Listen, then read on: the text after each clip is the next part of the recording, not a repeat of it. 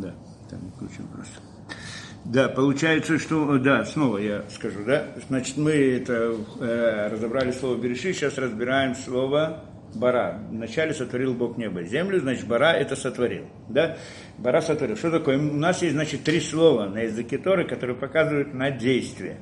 Действие Асия, то есть Аса, Яцар и Бара, да. Аса это сделал, ну, как бы простое действие, сделать простое действие. Я, э, яцар это действие, э, в переводе точнее это создал. А бара это сотворил. Да, так это перевести, вот это значит сделал, создал и сотворил. Да? А чем отличается каждый из них, понять каждый из них, что такое создать, что такое это. Ну, по-простому, обратно мы говорим так. Создал это, сделал это действие простое. Что значит простое?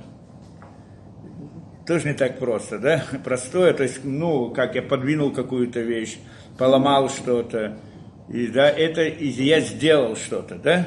То есть это действие без изменения формы. Это не совсем точно, но мы сейчас, ну, простое действие. Есть яцера, яцар, это когда я придаю форму предмету. Например, я беру кусок камня, из него делаю какую-то форму, какую-то скульптуру или какой-то да, какой предмет и так далее. Это яцера, яцар. Яцар значит это придать форму. Да, а, а сия без, не, не прида, без изменения формы это простое действие. На самом деле это не совсем так, если мы войдем глубже в это дело. Потому что сделать само по себе сделать не тоже бывает иногда с изменением формы. Например, я взял, я знаю, ну, физики, да, взял э, лед и, и растаял его, так это получилось. Оно перешло из одной формы в другую, правильно, там была кристаллическая решетка, а это уже стала другая. То есть форма материала меняется но, или наоборот, я взял и заморозил это, получилось, и так далее, различные действия, взял что-то, поломал или что-то, ну, и поломал форму, то это другой разговор, да, ну, и часто действие, оно может быть тоже с изменением в каком-то смысле, материя в одной форме, потом в другой форме, но это все равно называется простое действие. Почему? Чем оно отличается от создания? Создание обычно связано с тем, скажем, сделать скульптуру, нарисовать картину, построить э, машину какую-то, аппарат какой-то, да, и так далее, сооружение. Это создал. Это значит создал. Мы это говорим человеку. Человек создал. Да? Когда он просто делал какое-то действие, так сделал действие. А вот создал, он появилась новая вещь, которая не было до сих пор. В чем она новая? Она что же самое. Камень тот же самый, как он был, так он остался. Что там появилось? Форма появилась. Ну, а в действии, простом действии тоже иной раз мы меняем форму. Но там форма, она как бы заложена в природе, а здесь форма не заложена в природе. Ее человек придает. То есть, когда я создал, скажем, тот же, тот же сам, когда я из, э, да, из, из льда сделал воду, там изменилась какая-то форма, в смысле материала, но это, это природа, и то, и другое, оно, в принципе, не я это сделал, а здесь э, законы природы. А вот когда я э, делаю какую-то скульптуру или картину, я придаю форму, которую я создаю. То есть я создаю ту самую форму, которую я приложил, да, которую я мне создал. Не, это не, ее не было в природе как таковой. Да, этой картинки. Камень он был, материал он был, но той самой формы ее не было. Поэтому в этом смысле это непростое действие. А что важнее? Мы здесь не вопрос важности. Мы говорим о действиях. Да, что значит важность, смотря по отношению к чему. Да? Нет здесь понятия важности, пока, во всяком случае. Не, боль выше, какое действие выше, ну, наверное, это мы скажем простое, а, а сделал более простое действие, создал это как бы более высокое действие, но это обратно относительно человека, как мы это воспринимаем, что человек как бы приложил здесь какую-то, э, как это, проявил здесь творчество. На самом деле здесь есть ошибка, когда в мире, вот, ну, скажем, на русском языке, используют слово творчество, говорят о людях, которые искусство, так и так далее, да, что они люди творчества. Но на самом деле это неправильно, потому что нет там творения, есть там только созидание. по сути, должны были называть их создатели, а не, а не творцы. Говорят, творцы это, да, творю как-то, да. А, э, но это, это, не, это неправильно название, то, что как называется творчество. То есть я в творчестве, то есть то, что человек создает, он придает форму. Правильно есть в этом что-то от человека, что человек что-то добавил. Он добавил форму, которой не было. Точки зрения природы ее и так нет. Просто камень, как он был, так он камень. Это, эта форма, она имеет смысл под, только по отношению к человеку. Он, да, только он ее видит там, правильно? Не, да, не, да, не, этот не видит там форму. Камень, он не видит на себе никакую форму. Такой, какой был, так он и есть. Да, а вот с точки зрения, это, это мы, значит, говорим, э, это, э, да, это, значит, сотворил, а это создал. Теперь, э, что такое э, творение? Брия, это слово брия. Творение – это совсем другое. Это когда нет материи тоже, материала нету. То есть создать материю, а потом к ней, значит, э, да, можно уже приложить какую-то форму и так далее. Mm-hmm. Да? То есть получается это третье действие качественно другое совсем. Действие творения – это когда нет материала тоже. Творчество, ну, это не творчество, созидание – созидание, это когда есть материал, я при, да, э, накладываю на какую-то, какую-то да, форму, накладываю на какую-то форму, создаю, придаю форму определенную. А творение – это когда нет материала тоже. Это значит создать материал, а потом ему да, дать определенную форму. Ну, создать материал не то, что мы обычно берем, создал из глины, там, сделал кирпичи, не это имеется в виду, да. Э, а что имеется в виду, действительно создал материал, и, то есть создал материю, по сути, создать материю. Это, в общем-то, идея творения, и это мы должны понять, что это такое, в общем-то, мы сегодня хотим разобрать. В каком-то смысле это пересекается уже с темами, о которых мы говорили, но все равно мы как-то пытаемся понять это. Э, а мудрецы называют это создать что-то из ничего, ешмяин. Творение, это, да, брия, это ешмяин. Что такое ешмяин?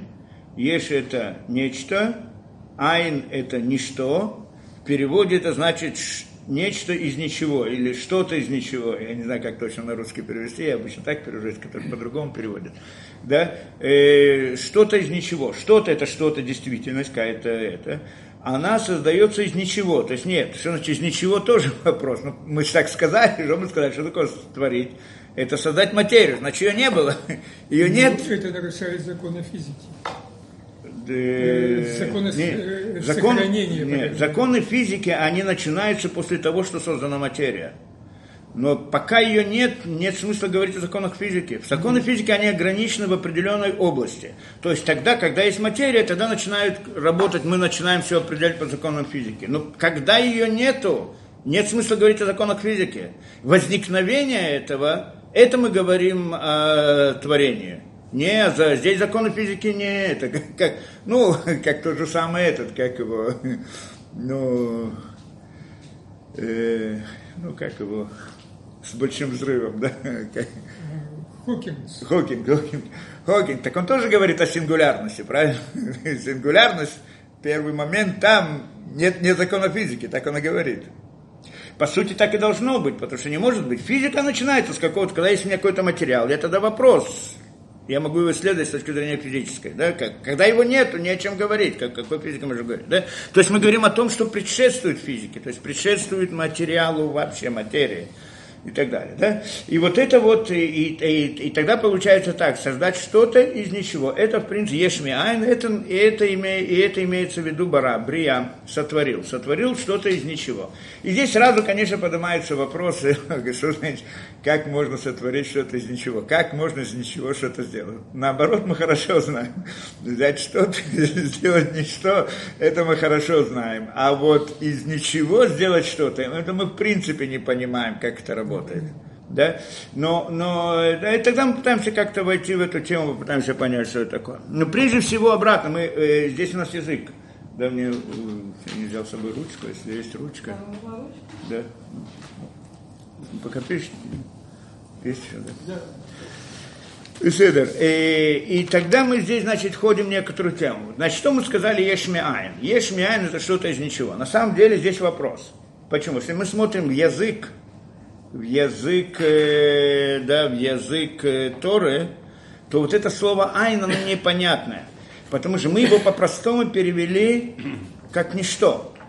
Что-то из ничего, יש מאין, что-то из ничего, да, или нечто из ничего, да. А, а это, это айн. Почему? Что эйн, смысл слова эйн, это алиф юднун, правильно? Ми айн, ми айн, да, это алиф мем ю, да, алиф, алиф, ну, в смысле, ми айн, да, айн, айн юднун, айн юднун, эйн, эйн же это ничто, ничто. Ну, у нас та, нет, это смысл, часто мы используем. Иногда наоборот, в Талмуде есть из этого слова два есть эйн, нет, есть ин, да. Кто учил Талмуд, он знает, оно одно и то же, показывает на нет и показывает на да. Кроме этого, есть другое, например, языке Торы непонятно, языке Торы мы знаем такое, такое, например, выражение, да, мяйнбата. Знаем, да, на иврите? Что такое мяйнбата? Откуда? Откуда ты пришел? Откуда ты пришел? Если айн это ничто, то тогда вопрос этот непонятен вообще. Что это за, за выражение? Из ниоткуда ты пришел? да? Если это ничто. То есть, поэтому должны понять слово «айн» немножко по-другому. Это мы должны понять. И как может быть по-другому? Откуда может быть смысл? Это мы сейчас входим в эту тему, которую спросили. Да? Как мог, могут быть у одного слова несколько, несколько смыслов? Э, в принципе, прежде всего, он должен знать само по себе язык Тор, это само по себе язык Тор, называется святой язык он отличается от всех других языков. Да, известная вещь. Отличается от других языков, что он, э, чем, что языки обычно они символические. Символически, что это значит? Что мы, у нас есть какое-то слово, какое-то понятие, какой-то предмет, и мы договариваемся обозначать его одним словом. И поэтому, да, то есть, я знаю стакан, тот же самый стакан, все мы знаем, что это такое стакан. Я вам сказал, что вот ребенка научили, что это стакан, так он знает, что это стакан. Это слово условное, нет связи между словом, самим словом стакан и между предметом стакан. Да? Иногда бывают какие-то звуковые связи, там еще что-то, но, но в основном в обычных языках. Но, но даже в этом об, а, особого, особой связи нет. На языке Торы это не так. Каждое, каждое слово, оно внутри себя несет информацию о предмете и понятии, про которое оно говорит. И тогда это очень интересно. То есть, в принципе, по слову если мы знаем настоящее название, а здесь уже разговор о настоящем названии, как знать настоящее название, но если мы знаем настоящее название какого-то понятия, то в этом самом названии мы можем учить об этом понятии внутри него. Я вам покажу некоторые примеры так для этого. У меня есть отдельная лекция «Святой язык», две лекции где-то там, да, простите, по-моему, в Ютубе тоже есть можно посмотреть, кто хочет. Ну, просто приду несколько примеров, чтобы было, было понятно. Я не знаю, скажем, такие, да? Есть такое, вот, я знаю, да, что я здесь написал? Да. Али, ну, алиф бет.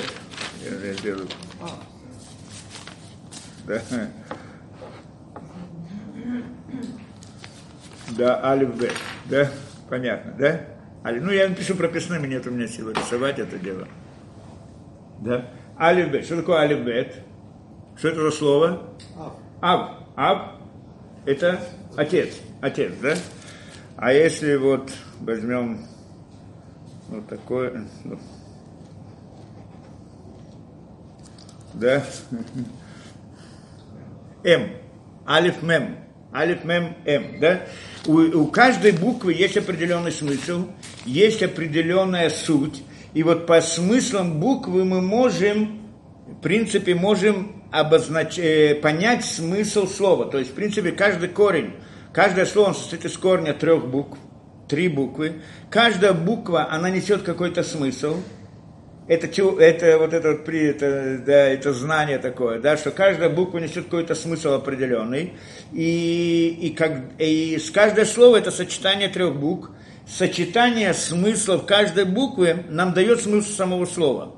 Очень интересная вещь, это отдельно, мне просто, я не буду здесь все эти приводить примеры, но мне подробно лезть, я просто покажу некоторые примеры такие, не, некоторые такие вот как бы известные. Кроме этого, не только смысл самого слова, надо знать, откуда мы берем смысл буквы. Смысл каждой буквы, надо знать, откуда мы берем ее. Есть несколько источников, как мы получаем, но он отображается также в форме буквы, и в названии буквы, и так далее. И в нем, и, и это смысл буквы. Один из смыслов буквы, это также ее численное значение. Да? Алиф это один, бет это два, гимел это три, далит это четыре и так далее. Все буквы, все буквы, они дают нам это. Ну, мы же числами пользуемся буквами, да? Правильно? Эм, и здесь вот тоже интересная вещь. Если возьмем это слово алф, алиф, бет, какое численное значение его? Три. То есть буква алиф это один, буква бет это два, вместе это три. Вот это вот численное значение этого слова три, да, оно характеризует тоже одна из характеристик слова. У каждого слова есть численное значение. Да, собрать его это. Возьмем М, алиф мем. Какое у него численное значение? 51. Алиф это один, мем это 40. 40 да, получается 41, да? Просто для примера я вам привожу это дело. Сложим это 41, 3 и 41. Что мы получим? 4. То есть, если сложить А, В, М, сложим отец и мать, сложим, да? Получаем 44, правильно? Что такое 44? Какое слово связано с 44? Я вам дам, дам эту подсказку. Арба. Как? Арба. Нет? Нет, арба не 44. Есть несколько слов, но одно из них вот такое вот. Юд ламет далит. Юд ламет Далит, что это? Юд это 10, ламит это 30, и далит это 4. Получается? Ребенок. 44. Получается интересная вещь. Отец плюс мать дает нам ребенок с точки зрения гематрии. Я говорю только одну из сторон, одна из характеристик небольших. Это, в принципе, идея протекает во все. Если мы возьмем весь язык, но не язык современный, о котором мы говорим, а язык Торы, то там всегда есть связь между смыслом и между численным значением, это одно из них, а кроме этого есть более глубокий. Дам более простой, другой интересный пример, если хотите тоже с этим. Это как раз очень интересный Да? Мы посмотрим, у меня просто лекция подробная. На... Да, это, например, что за слово? Гирайон. Гирайон. Что такое гирайон? Беременность. Беременность.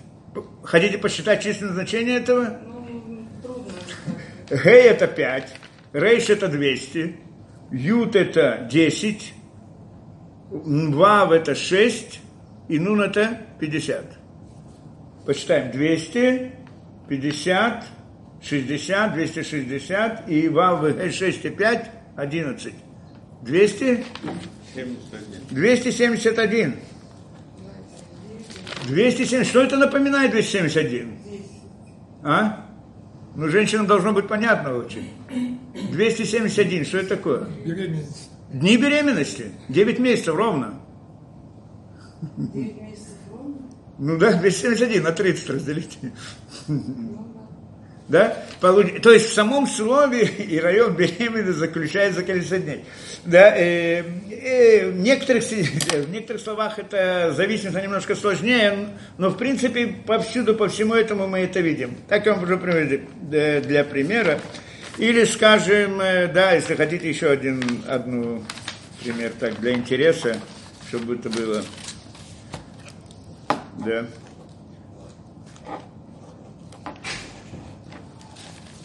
Что здесь написано?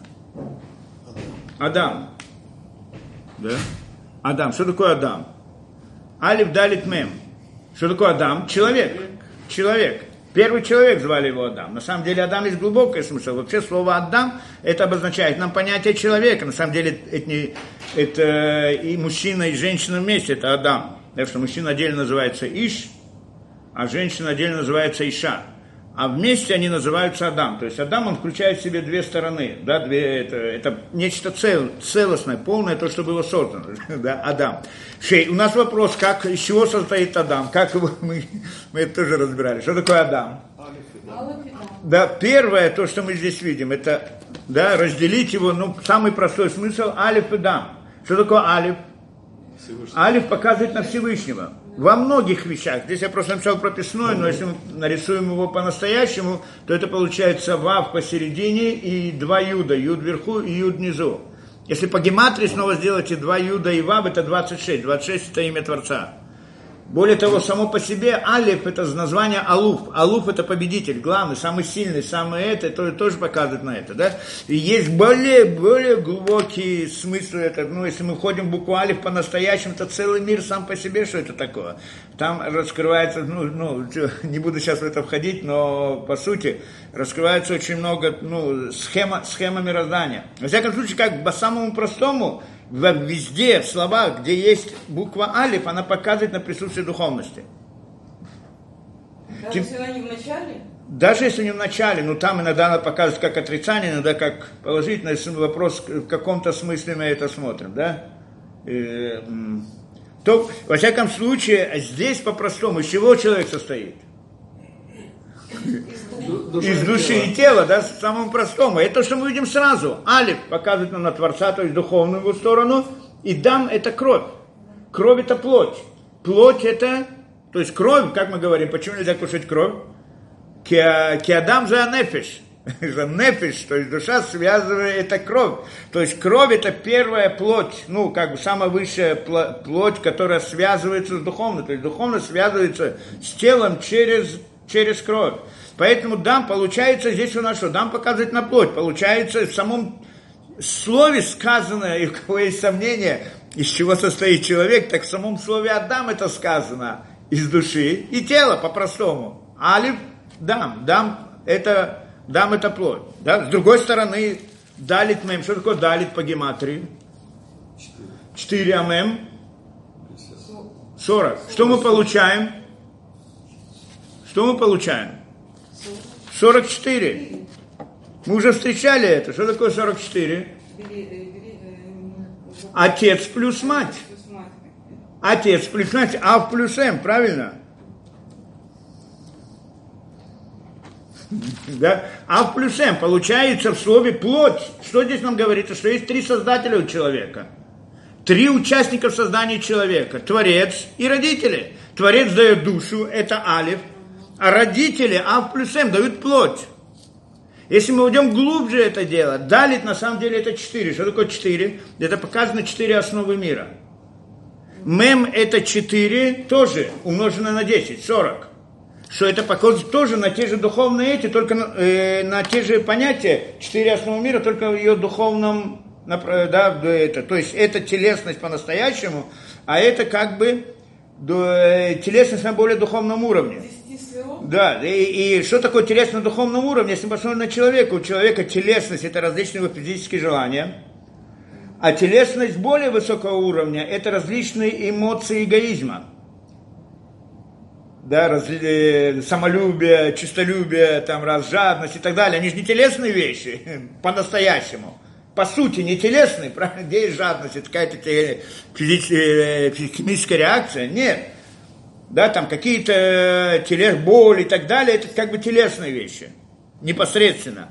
А, скажем, чистолюбие, зависть, ненависть и так далее, всякие различные качества, они, в общем-то, мы их называем телесными, но, с другой стороны, не совсем телесные. Так вот это вот двойственность, она сказана здесь, это как бы телесность на более высоком уровне. С чем это связано? С тремя понятиями души человека, то, что мы говорили. говорили. Нефиш, рох, нишама. Нефиш связано с телесностью, это далит. Нишама связана с... Э, ниш, э, нефиш, самая низкая часть, да, это далит, это, в принципе, четыре основы мира, это как-то огонь, вода, воздух, воздух и земля, да? А э, мем это тоже телесность на другом уровне. Это, в общем-то, мы называли, назвали его эмоциональность, правильно? Рух. А алиф это нишама, разум человека. То есть то, что исходит от Творца то, что ему попадает отца. Получается, алиф далит мем. И тогда мы приходим снова, здесь еще глубже, если мы хотим, что в слове Адам записано, что он построен с трех сторон, не просто из души и тела, а дается нам три стороны, три эти стороны души. Разум, нишам, э, да, рох, венефиш. Кто-то спросит, а почему далит находится не на том месте? Должно было быть по порядку, правильно? Алиф мем далит.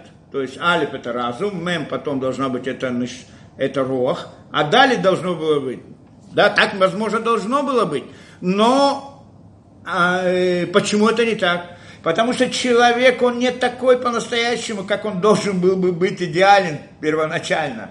То есть, если бы это было бы так, то тогда разум, алиф, он на первом месте воздействовал, воздействовал бы или властвовал бы М, что это эмоциональность, а то властвовала бы телесностью, что это далее. Но поскольку мы-то построены по-другому, у нас часто телесность воздействует на нашу эмоциональность, пробуждает наши разные да, эмоции и так далее, различные телесные это. Поэтому порядок изменен. Сказать нам, что человек, как он был сделан на земле, вот таким образом, а не так, как мы, нам хотелось бы в более идеальном случае. И так далее, и так далее. Если входить здесь, я не буду приводить другие примеры, так, чтобы у нас было какое-то представление об этом. Да, есть много, кто захочет, посмотрит лекцию, там привожу много примеров на этом деле.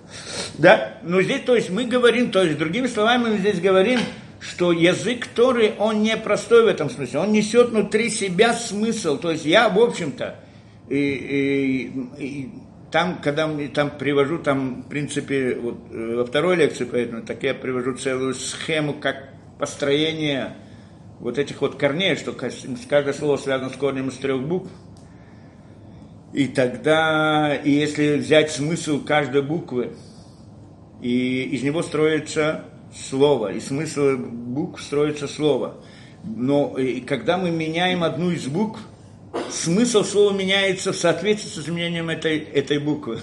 И тогда мы получаем серию слов, где меняется одна буква, скажем, последняя, и мы получаем серию слов, похожих по смыслу, отлично один от другого, в соответствии с этой, со смыслом той самой буквы добавочной.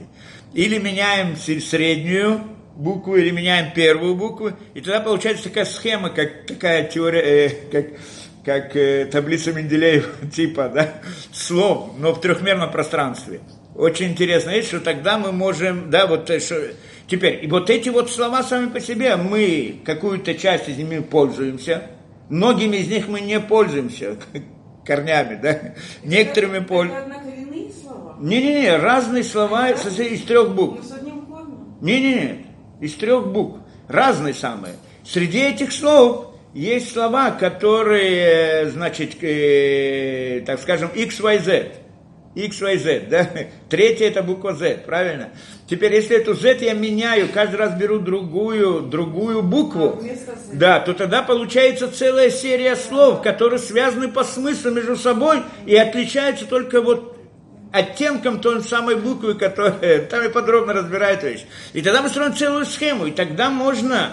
Здесь есть как бы получается параллель. Если мы только в нашем словарном запасе мы пользуемся только частью этих. Но там, когда мы берем какое-то понятие, у нас есть название, где мы, мы должны знать, что это название его настоящее, а не условное. А название настоящее, оно только в святом тексте, который был дан Творцом, Торе. И тогда, если мы знаем вот эти вот смысл, какое-то понятие истории, его название настоящее, тогда понимаем смысл всего. И, и наоборот, когда у нас какое-то новое понятие, и мы не знаем, как его назвать, тот, кто может понять в глубину этого, ну, войти в глубину, исследовать это понятие до конца, он сможет построить ему соответствующее название, соответствующее с этим буквами и так далее. Очень интересно сама по себе тема, но это фантастическая немного. Но, но, но по сути надо знать, как это, да, как это работает. Интересно. Шулхан. Шулхан тоже там очень разбирается. Очень а скажите, пожалуйста, вот, вот когда люди общаются между собой, ну вот этот э, второй как бы смысл Э, он же э, остается за скобками. Конечно, конечно, не, мы не говорим. Потому что Че... есть путаница. Да, да, да. Человек общается, он обычно использует, он обычно использует эти слова в смысле условного языка. Да, да. Как обычно, как в любом другом языке, правильно? Поэтому евреи, поэтому евреи всегда и не пользовались святым языком для общения в обыденной жизни. А использован всегда был другой, был идыш в последнее время, а до этого был арамит, а до этого, то есть всегда был язык Торы, а кроме этого был другой язык, которым пользовались в общении, а этот был как святой язык. Просто вот последние десятилетия, как это, последние эту эпоху, решили сделать иврит разговорным языком, не то, что делал. Но на самом деле его тоже испортили, стали добавлять разные слова и так далее, развивать это. Мы должны понимать, что когда мы говорим о языке Торы, это язык, который вечный, он постоянно, он не меняется. Как это говорят? да, что есть же, что язык Торы, некоторые языки, язык, как язык Торы, как другие языки древние, это мертвый язык, язык, который не развивается, правильно? Мертвый. На самом деле прямо на, наоборот. Когда мы, он не меняется, это правильно, что не меняется. Потому что если он меняется, мы добавляем какое-то слово другое, само по себе по какому-то своему условному смыслу, то мы, в принципе, нарушаем структуру языка совсем другая, тогда там нет уже всего этого смысла. Ну, Полу... это самое, простите, понятие же появляется. Не, новое. понятно, не. По, по сути, мы должны были бы дать это. Я не предъявляю претензий людям, которые придумают это. Я говорю, по сути, по, по-настоящему должно было быть так, что должны были найти этому название правильное вы в рамках святого языка с точки зрения вот всех этих законов. Но обычно это не делают, что сегодня не знают этого по-настоящему. Знают только немножко какие-то вещи, и никто это не делает. Но, но так должно было бы быть. А то просто берут какое-то условное название по каким-то параметрам, тем или другим, и это уже тем самым нарушает язык. Получается, что если мы берем язык чистый, тот, который в Торе, без всяких изменений, то тогда там открывается целый мир. И это настоящий живой язык. А вот когда он начинает там добавлять разные слова, там уже всего этого смысла нет, так это уже мертвый язык. Прямо противоположно. То, как бы то ни было, и это мы знаем, знаем, да, и, и, э, язык, да, и, и поэтому язык Тора обычно, часто мы так вот разбираем каждое слово, э, да, ну, тот, кто разбирает это дело да, и в каждом слове оно несет какой-то свой смысл. Здесь тоже у нас есть. Мы говорим יש מאין, что-то из ничего, было что-то из ничего. Что такое это אין? Что это за слово такое? אין, здесь אין, пишется אין. אלף יוד נון. Тоже а, אלף. אלף. Так מאין из ничего тоже אלף. Да, да, да. Да, то же самое слово. אלף יוד נון. Мы сказали, в Талмуде он иногда используется как нет, а иногда используется как да. да, мы просто другим ניקוד ом. אין Эйн это нет, ин это да. Да, это интересно тоже. Э, то есть в нем несет, он несет два смысла, так получается. Сказать по правде, не только он, а каждое слово, оно несет, в принципе, два смысла обязательно противоположных. В каждом слове есть два противоположных смысла тоже. Почему? Потому что так был создан мир, как это говорится, Зели умадзе барайлуким. Это напротив этого сотворил мир. Поскольку мир сам по себе, это мир границ. Что такое создать мир? Создать мир – это когда мы строим здание, то просто есть куча камней, груда камней. А когда мы их начинаем ставить по каким-то, да, в каких-то границах, строим стенку одну, другую и так далее, мы тем самым э, да, э, тогда это называется, что мы что-то создали. То есть придали границы. Когда есть что-то бесформенное, бесформенное, а когда мы хотим что-то создать, какую-то форму придать материалу. Мы ставим границы, это правильно. Идея создания мироздания – это тоже идея создания границ, ограниченного из неограниченности, конечного из бесконечности. Конечность бесконечности – это придать бесконечности конечность, да? то есть создать границы, создать бесконечность невозможно ограничить, но в других понятиях. То есть создать конечность, значит создать границы. Граница, что такое граница? У нее всегда есть две стороны – внутренняя и внешняя. да?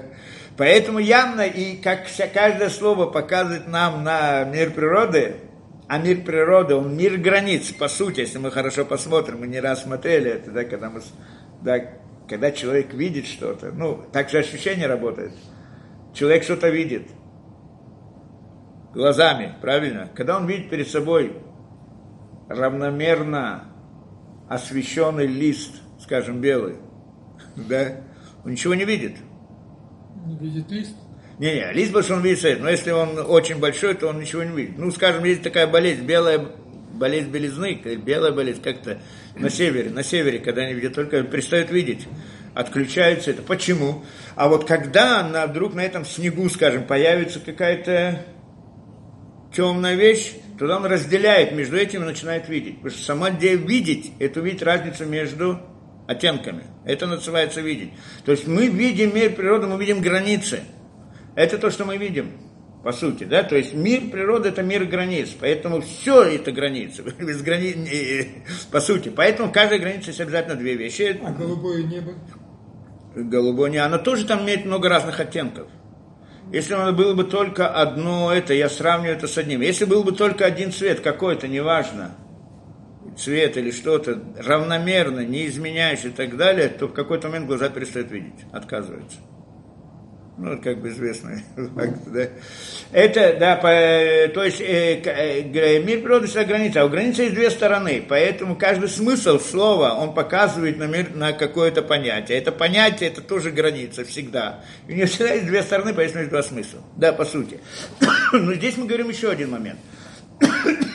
Кроме этого, есть также э, сами слова, у них может быть несколько смыслов в зависимости от того, на каком уровне мы их рассматриваем. Например, дам простой пример. Слово בית. Что такое בית? Ну, Дом. Дом. Что такое дом? И, и так оно на, на языке Торы בית. Оно имеет много смыслов, в принципе, по сути, как и все другие слова.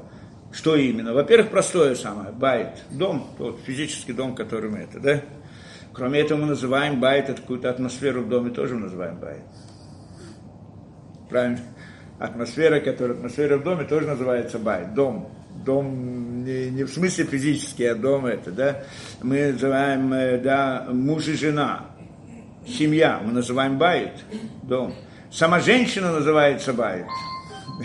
בית ישראל, дом Израиля тоже называется בית. בית המקדש, храм тоже называется בית.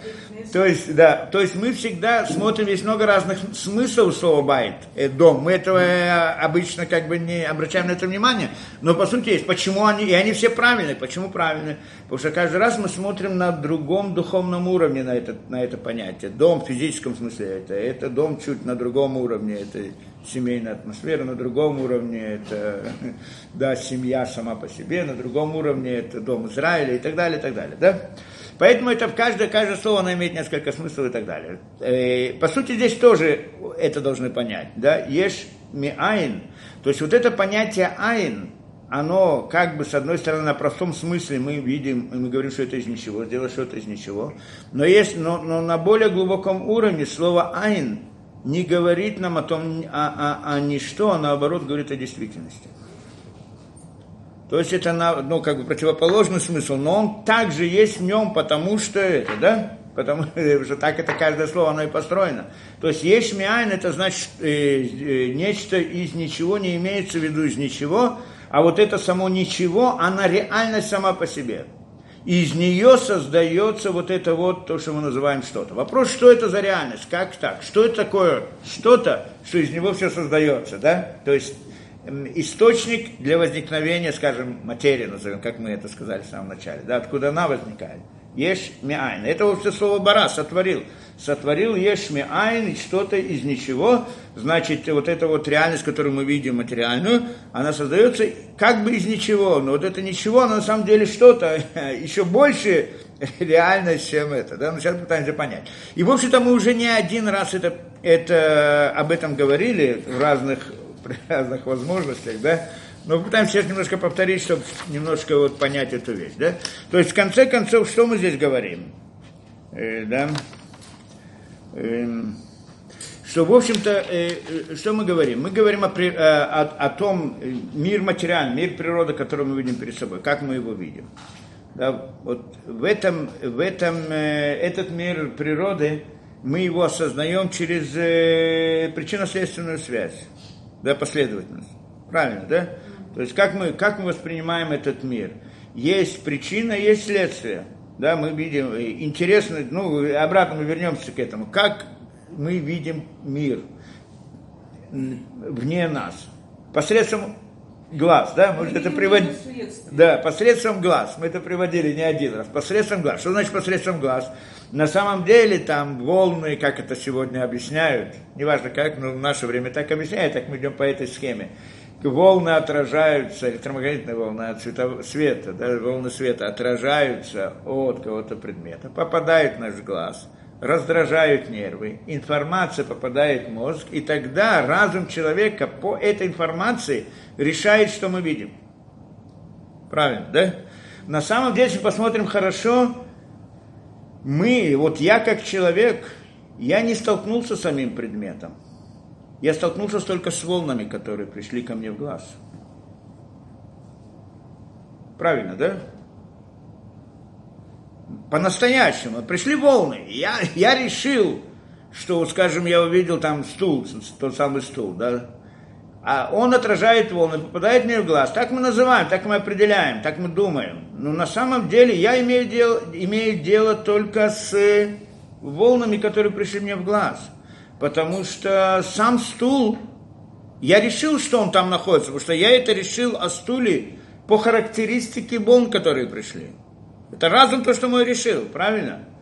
Разум мой решил, когда он получил информацию, вот это вот хаос лучей, которые пришли к нему, да, там, скажем, мозг или куда-то, да, то разум, не мозг, мозг сам не делает этих расчетов, не будем в это входить сейчас, но разум человека, он по этой информации делает расчет и предполагает, что предмет, который послал эти волны, это тот самый стол или стул или камень или еще какой-то предмет.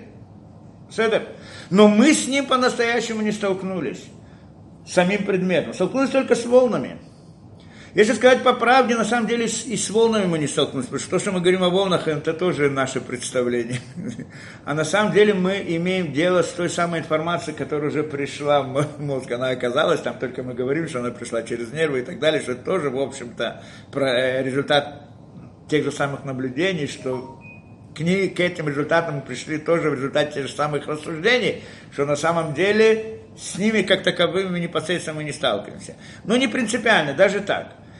Получается, э, что я да могу сказать точно. Я могу сказать точно, что кто-то посылает мне лучи. Это сто процентов, что мой глаз получ... воспринимает лучи, правильно? Он раздражает нервы. Так я уверен, что кто-то. Вопрос только, кто это тот, который посылает.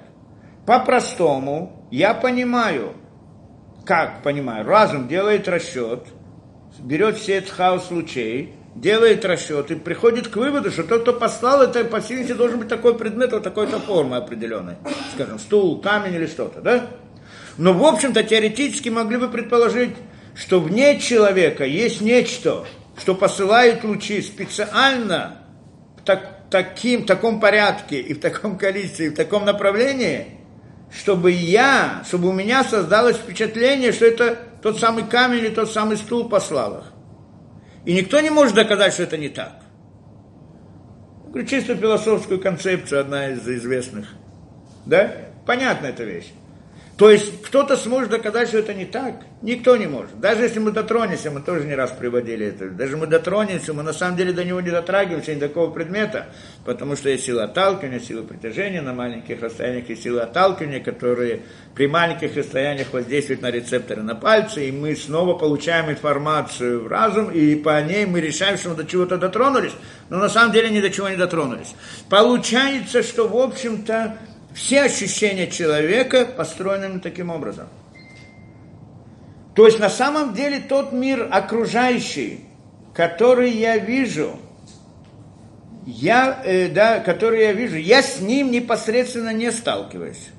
Я сталкиваюсь с той информацией, которую он на меня посылает, то есть с результатом воздействия этого мира.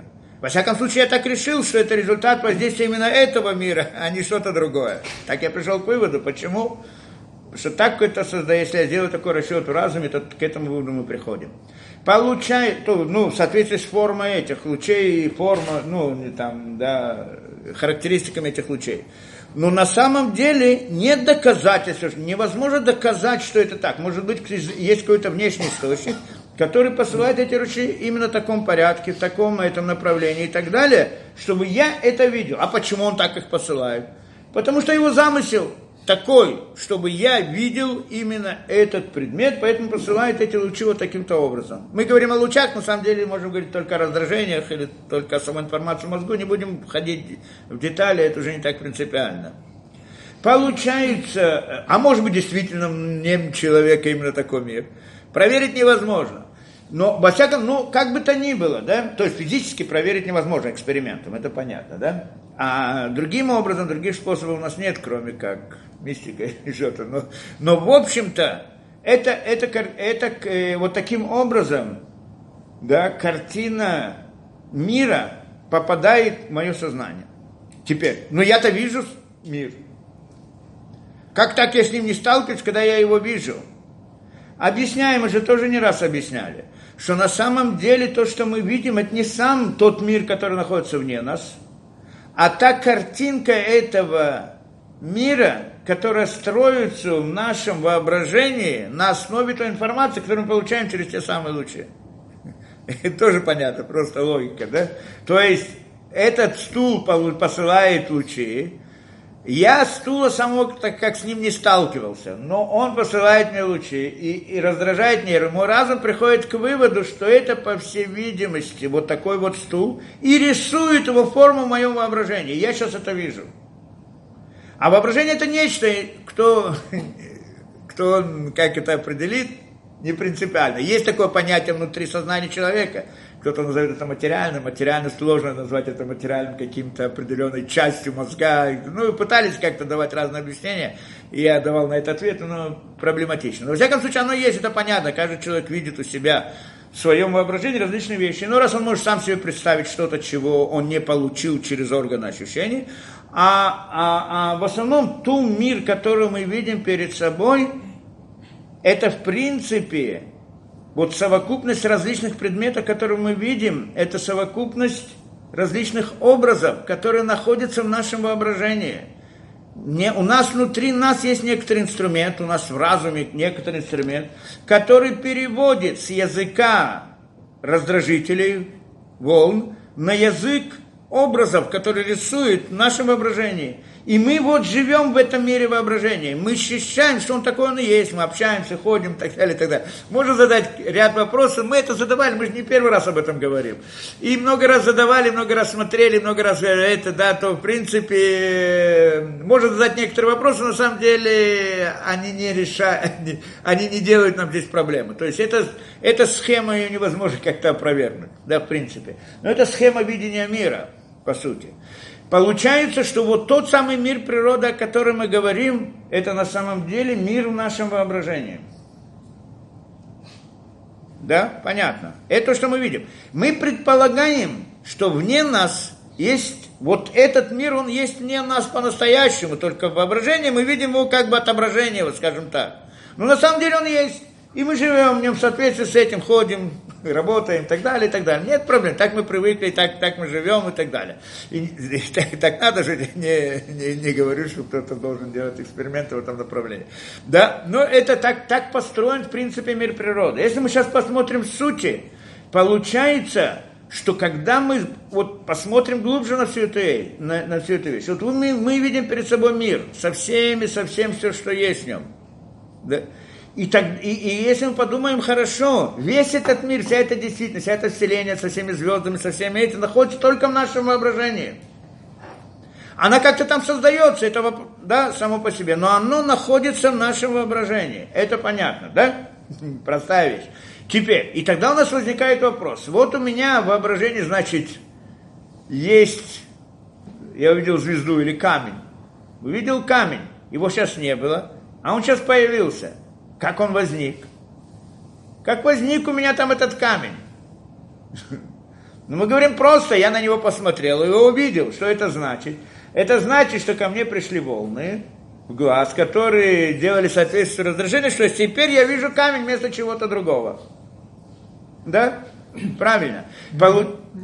Простите, я чуть-чуть дополню мы видим не волны, так это, а, а, мы не волны, картинку. Об, картинку, а образ, образ, я сказал, не, и, то есть по информации, которую мы получаем от волн через глаз и так да. далее, да, конечно, сто процентов.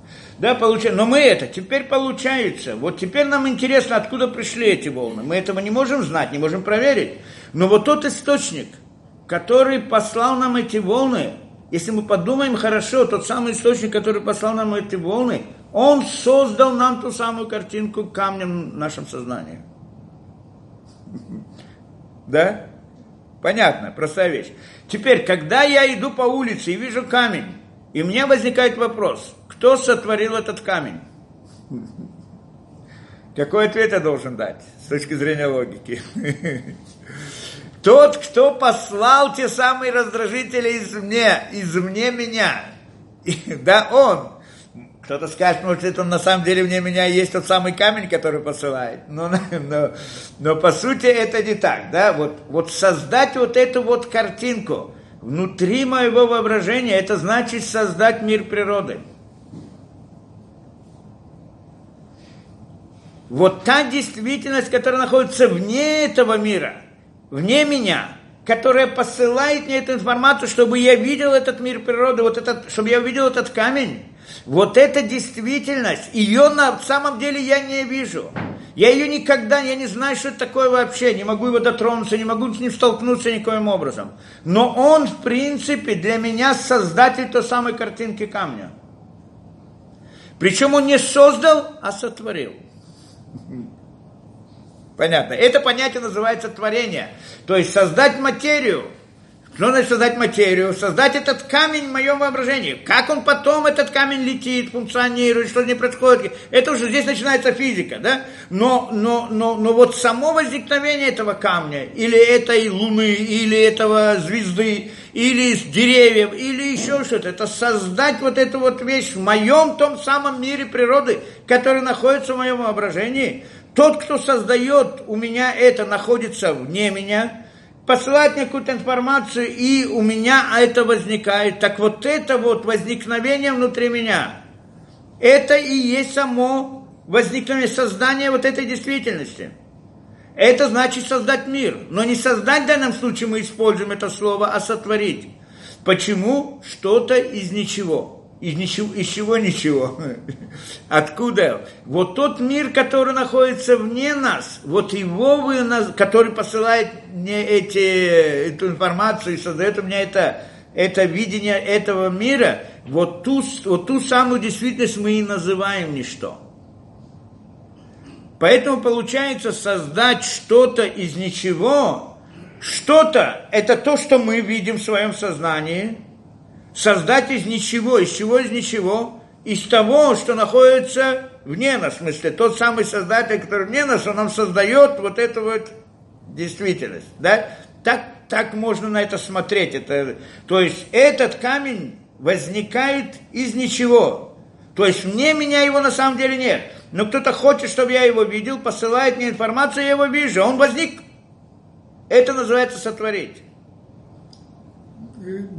Дело в том, что камень э, э, создает э, одно божество, а мы видим то, что подсвечивает... Камень не создает никакого божества. Где камень создает божество? Нет, ну, ну камень кто-то создал.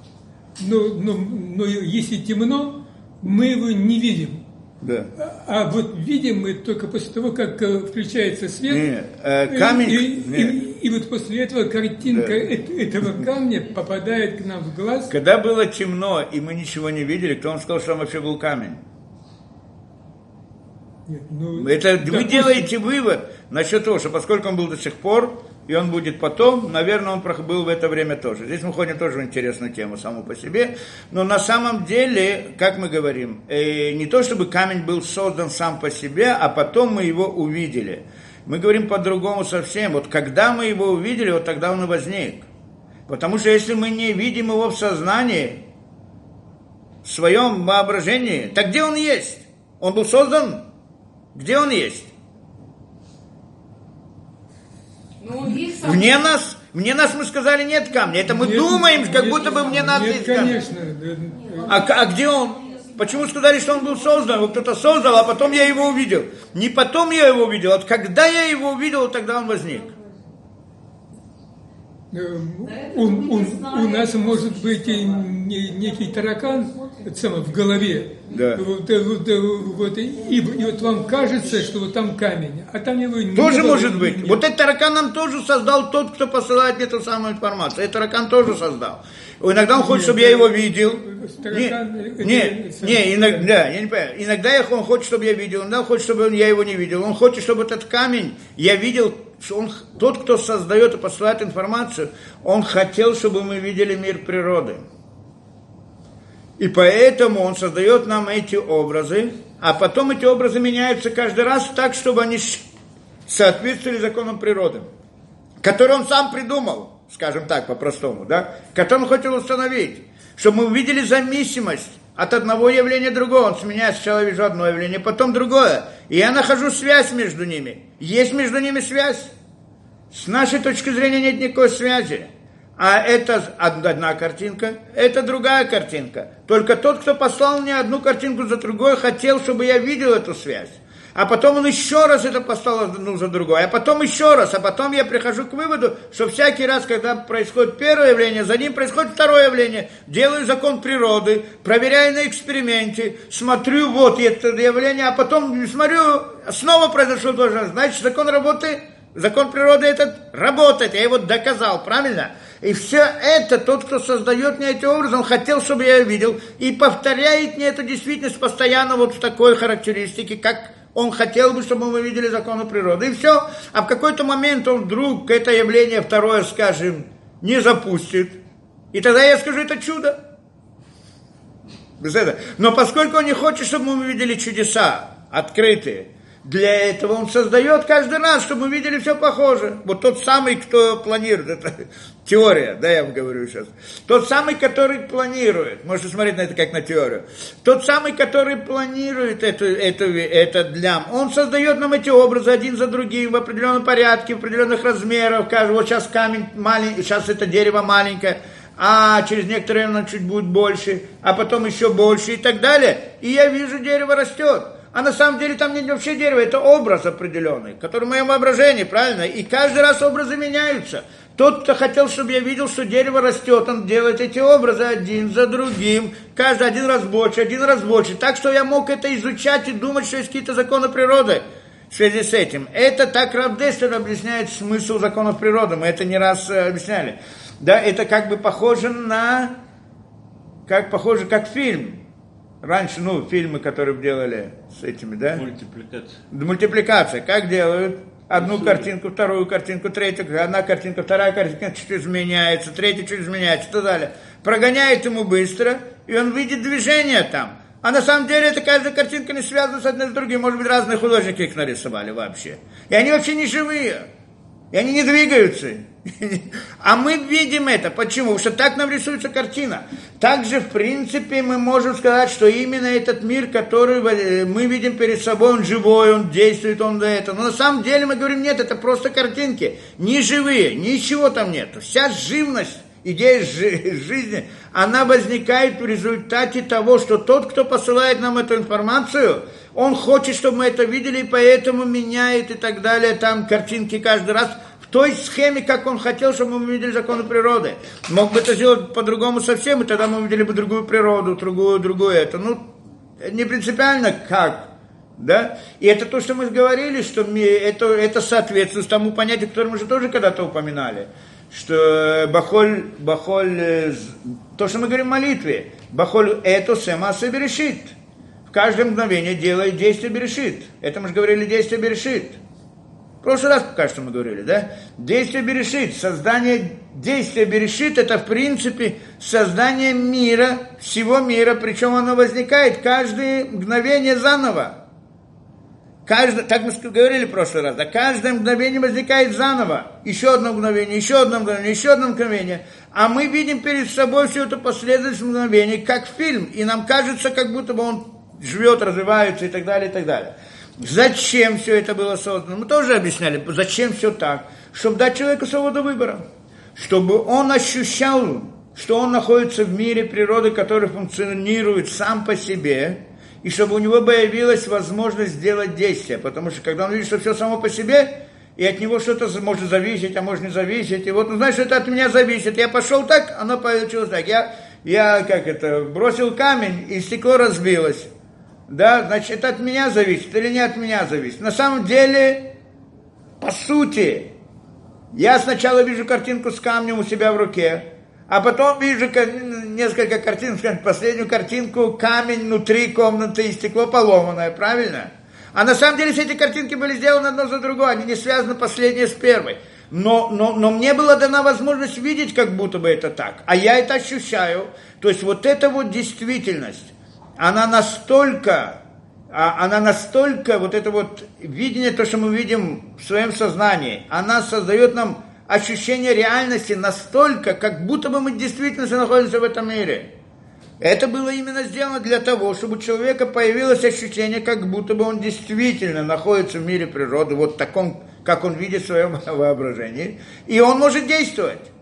И действия ему дают, показывают, вот ты бросил камень, то есть он это замыслил, он задумал, и там полетел, и все, все картинки все и так далее. И он видит конечную картинку, что вот твое действие, оно привело к самому. На самом деле у него не было никакого действия, что это было только воображение, как будто бы. Но ему засчитывается это как действие когда действие злое, это засчитывается как наказание уже, а когда действие хорошее, засчитывается как заслуга. И за это его потом судят уже в том мире реальности, которым он, когда он выйдет из мира своего воображения. Когда он выйдет из этого мира воображения и посмотрит на саму реальность настоящую, та, которая вне него, он вдруг окажется в другом мире совсем. И там уже не будет стульев и камни и так далее, это, это ему кажется, что если он выйдет из мира воображения, он увидит эти камни. Не будет их. А вдруг он увидит того, кто эти воображения камня, стула, звезды посылал ему. Вот когда он выйдет из этого мира воображения и столкнется с реальной действительностью, она совсем другая. Нет там телесных предметов вообще. И тогда ему предъявят претензии, смотри, вот ты был, правильно, что ты был в мире воображения, что ты по-настоящему ничего не делал, но тебе казалось, что ты что-то делал. Но ты же думал, что ты делал по-настоящему, и вот ты себя повел вот так, а вот здесь ты повел себя так, и за это будет к ним, с него спрос. А где же свобода выбора? Вот здесь она и свобода выбора, именно здесь, когда я нахожусь здесь что я думаю, как будто бы я делаю, я делаю действие, это я решаю, сделать или не сделать, это свобода выбора. Он дал мне это возможность, это почему? Тем, что дал мне ощущение действия в этом мире. Ощущение в моем воображении. Я вот нахожусь в своем воображении, и вот думаю, что из камня я могу его бросить, и он действительно там что-то делает и так далее. Я, я это планирую, я это замышляю, я стараюсь сделать. И вот я вижу перед собой этот камень, который летит и разбивает или не разбивает и так далее, и так далее. Это вот был, вот был особо выбор, ты сам решил. Там, в мире вне воображения, он тоже может думать плохое, думать хорошее. Но делать хорошее и плохое он не может. Потому что там, негде, там, там нет этого мира, где бы он мог быть самостоятельным. А вот здесь ему дали такую возможность ощутить самостоятельность. И это идея создания мира природы. И вот, да, э, и теперь, когда мы приходим к этому, и когда мы приходим к этому, тут мы начинаем понимать, саму суть. Что значит, да, и, и это да, создать мир природы, создатель. То есть кто тот, который находится вне нас и дает нам это, вот эту картинку нашего воображения, это что мы называем Творцом. Источник создания всего это, создатель, да, Творец, тот, который создает для нас этот мир природы. Теперь, если мы посмотрим хорошо вот этот мир природы, который мы видим, вся Вселенная со всеми звездами и так далее – это только в нашем воображении. На самом деле, э, да, это как бы, э, да, э, на самом деле, как мы говорим, вот с другой точки зрения, мы всегда сталкиваемся только с результатом, но никогда не сталкиваемся с причиной. Да? Это то, что мы по результату мы судим о причине. Это, так мы это видим в мире все. Правильно? Все, это, это причина. Что более реально? Причина или результат? реальный. На самом деле причина, потому что результат может быть э, так, может быть так, результат может быть, а может не быть. Но он может казаться, может не казаться, может это. Но, но, но тот, который вызвал это действие, он больше реальность, чем результат действия, это понятно. Что он-то создатель. Кто, кто более реален, создатель или созданное? Да? Понятно. Кто более реальный, тот, который посылает мне лучи, или тот образ, который я вижу в своем воображении в результате? Получается, что та самая реальность, которая вне нас, которую мы назвали Айн, нет, ничто, она на самом деле настоящая реальность. А тот образ, который мы видим, то он является, да, то, э, да, то он является именно ничто, то, что только кажется в нашем воображении. И здесь мы приходим к интересному выводу. Это значит, получается, создать что-то из ничего. Это, это мы объясняем слово творить, бара, брия, творение. Что такое творение? создать вот этот образ материальной действительности, Вселенной, которая это внутри нас, вот создать этот образ, это значит сотворить. Что такое сотворить? Что-то из ничего. И здесь у нас возникает вопрос, почему что-то из ничего? Может быть, должны были сказать наоборот. Создаем ничто и чего-то. Потому что что более реально? Тот, кто посылает лучи, или тот образ, который мы видим? Конечно, тот образ, который, э, тот, кто посылает, он реальность. Но мы видим мир образов, и к нему мы относимся как к реальности. А тот мир, который посылает, этого мы не видим. Поэтому он для нас ничто. Получается на самом деле, да что-то из ничего у нас переворачивается, это перевернул наше мировоззрение. Для того, наш взгляд, для того, чтобы мы ощутили этот мир, нам надо перевернуть наш взгляд, это естественно. И это то, что сделал Создатель. Мы ощущаем, это, это понятно, почему мы назвали Ешми Айн, что-то из ничего. Даже в том смысле, как мы говорим, что это ничто. Ничто это, что такое для человека ничто? Для человека есть что-то, есть различные предметы. Вот это стул, это камень, это солнце, это... Почему? Потому что он знает, что это такое, он может определить. Это камень такая-то, он может характеристики объяснить, солнце, воздуха и так далее. Он характеризует это. То есть я тебя спрошу, что это такое, ты дашь мне систему определений, характеристика этого понятия, да? Тогда я знаю, вот это, это, это, это, это что-то. Но то, у чего нет характеристик, то, что я не могу определить, как я это назову? Ничто. Для меня это ничто, потому что я вообще не знаю, что это такое. Это то, что я еще не знаю. Еще, уже, как угодно. Это то, что я не, не, не способен постигнуть. Поэтому для человека в рамках его ощущений, то, что он может определить, ощутить, скажем, в наших ощущениях, в смысле увидеть в своем воображении, к этому он относится как к понятию нечто или что, действительно, реальность. А вот то, что он не, не, не может осознать и понять вообще, как-то охватить и определить, для, не, для него это ничто. Поэтому мы говорим, Ешмиайн, создать что, э, нечто из ничего, имеется в виду ничего, это та самая реальность настоящая, но для нас она ничто, потому что мы ее не можем схватить. Вот из нее создать то, что мы, да, можем схватить и понять, э, и охватить, это, это имеется в виду тот мир природы, который в нашем воображении. Его мы называем что-то. Получается мир для человека, мир, который он видит перед собой, для него, он его ощущает как реальность. Поэтому мы его называем что-то, нечто. А вот тот мир, из откуда это возникает, его источник, его причина, который, с которой мы не можем столкнуться, мы ее называем ничто, потому что это в ощущениях человека так оно. В рамках, не потому что оно действительно ничто, оно как раз таки что-то. Оно больше реальность, чем то, что мы видим. Но в наших ощущениях это ничто, и поэтому мы его это, да, поэтому мы его, да, и поэтому так сказали, ешмиайн, то есть ешмиайн, то есть что-то из ничего, в наших понятиях это смысл. То есть что-то это то, что я могу осознать, ничто это то, что я не могу осознать. Так вот то, что я не могу осознать, оно может быть большая реальность. Для, для меня это ничто. Поэтому мы говорим, создать что-то из ничего, сотворить что-то из ничего, то, что ты понимаешь, из того, что ты не понимаешь. Можно на это посмотреть прямо противоположно. То есть это обратно тоже правильно, потому что это другой смысл, более глубокий о, о том же. Я могу сказать по-другому. Что на самом деле, как мы сказали, тот мир, из которого возник наш мир природы, то есть наш, который в нашем воображении, мы сказали, он реальность 100%. Ну, большая реальность. Поэтому чем тот мир, который мы видим. Это понятно, потому что он создатель, он причина, он тот, он тот, который посылает нам эти образы. Так он явно реальность. Больше, чем образы. Образ может есть, может нет, а вот он явно реальность. Так он это, он настоящая реальность. А вот мир, который мы видим, он только в нашем воображении. Относительно той реальности он вообще не реальность. Но с другой стороны, мы-то ощущаем все наоборот. Мы ощущаем мир, который мы видим, мы ощущаем как реальность. А тот мир, который мы не видим, но который нам эту реальность создает, мы его ощущаем как нереальность, как ничто, правильно? Что это мы ощущаем как что-то, нечто, а то мы ощущаем как ничто. Как возникло у нас такое ощущение, как возникло у нас такое понятие, что то, что реально мы его ощущаем как нереальность, а то, что нереально по-настоящему его ощущаем как реальность.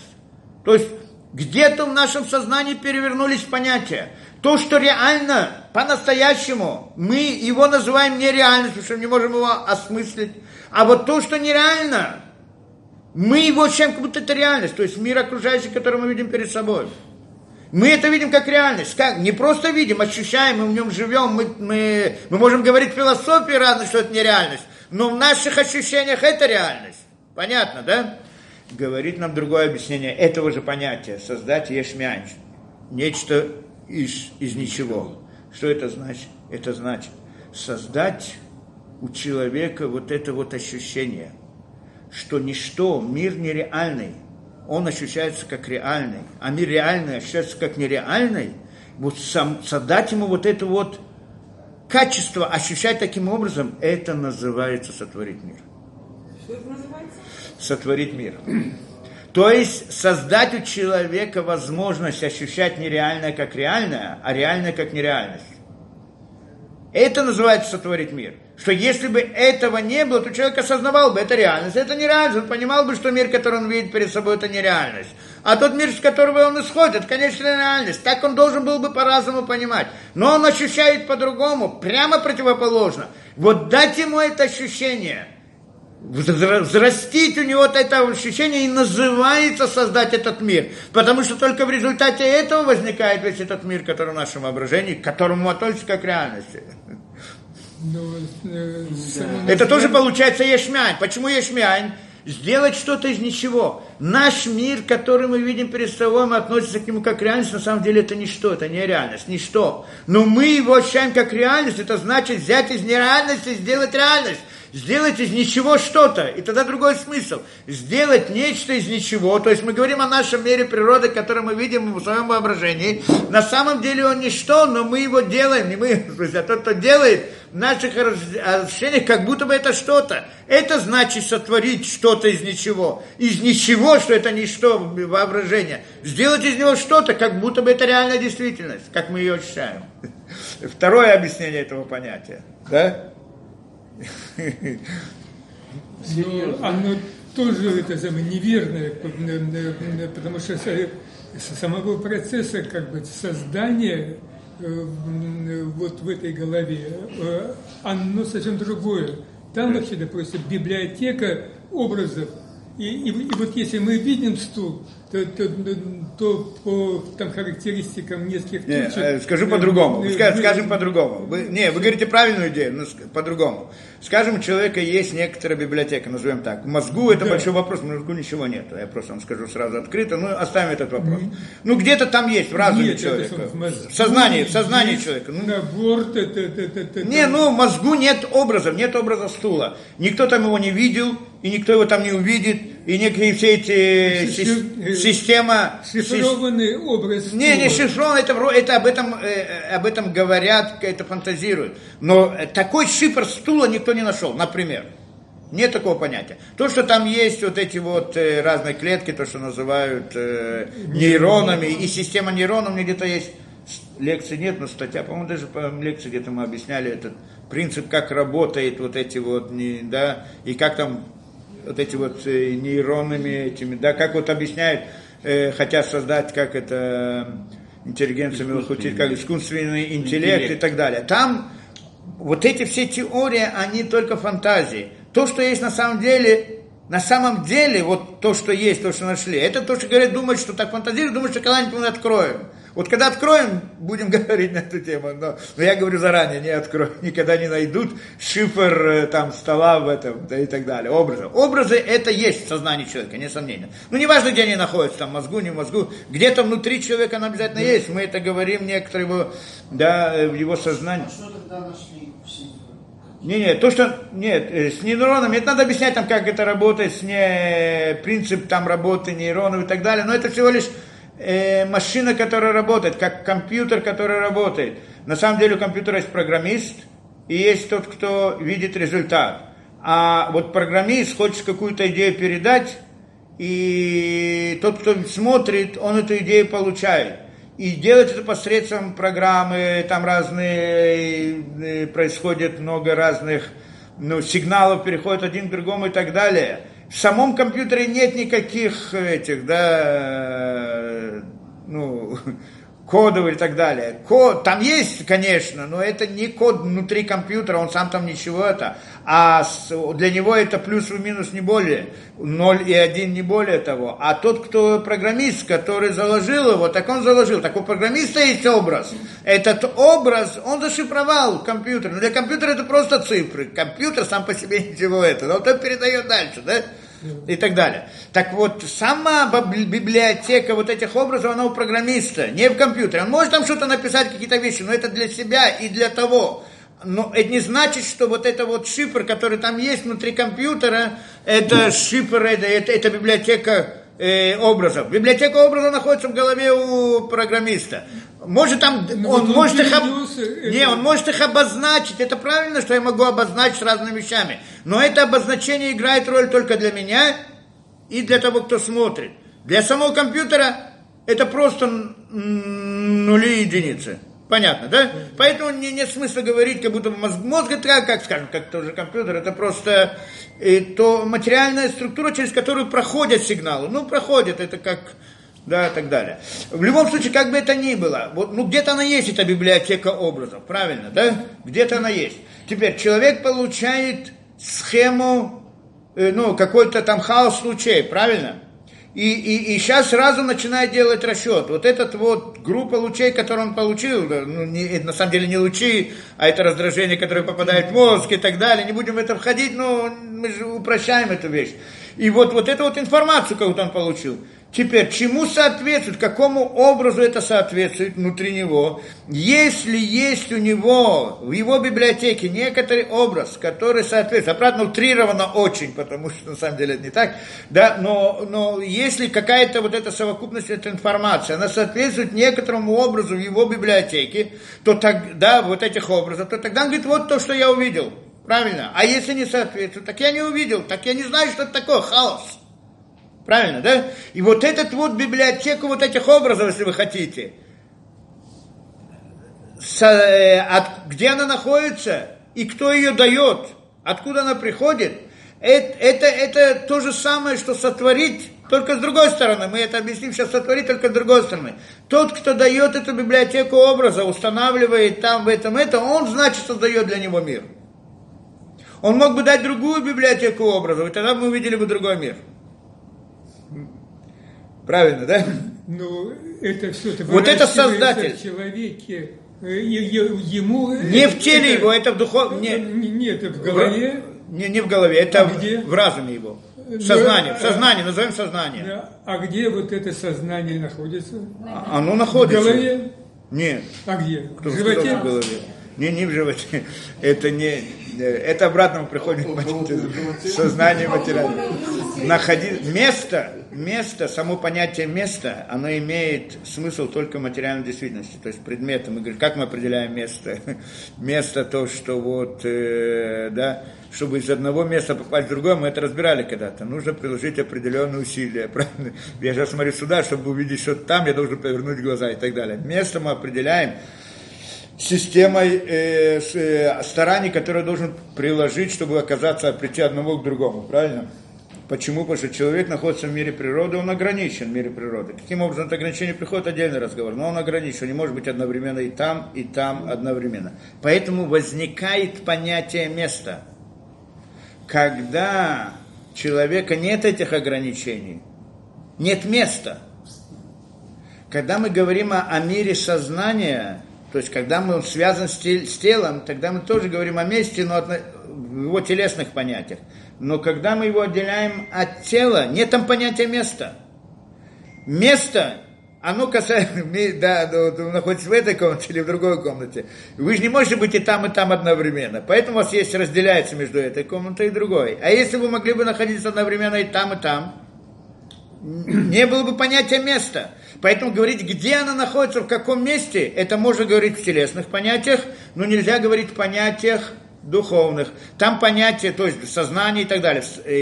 Не, не, не мозг является местом, где находится сознание, а сознание является тем самым местом, где находится мозг.